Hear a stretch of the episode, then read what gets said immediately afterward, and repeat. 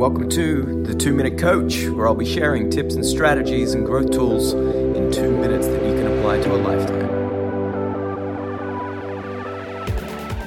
And welcome to the Two Minute Coach, where I'll be sharing tips and strategies and growth tools in two minutes that you can apply to a lifetime.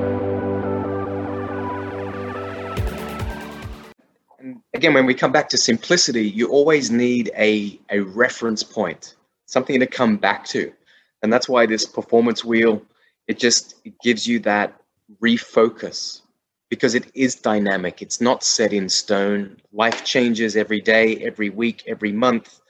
But if you can reflect on a consistent basis whether that's every sunday i do a sunday strategy that's where you get to reassess see where everything's at and what do you need to tweak and refine for the week ahead.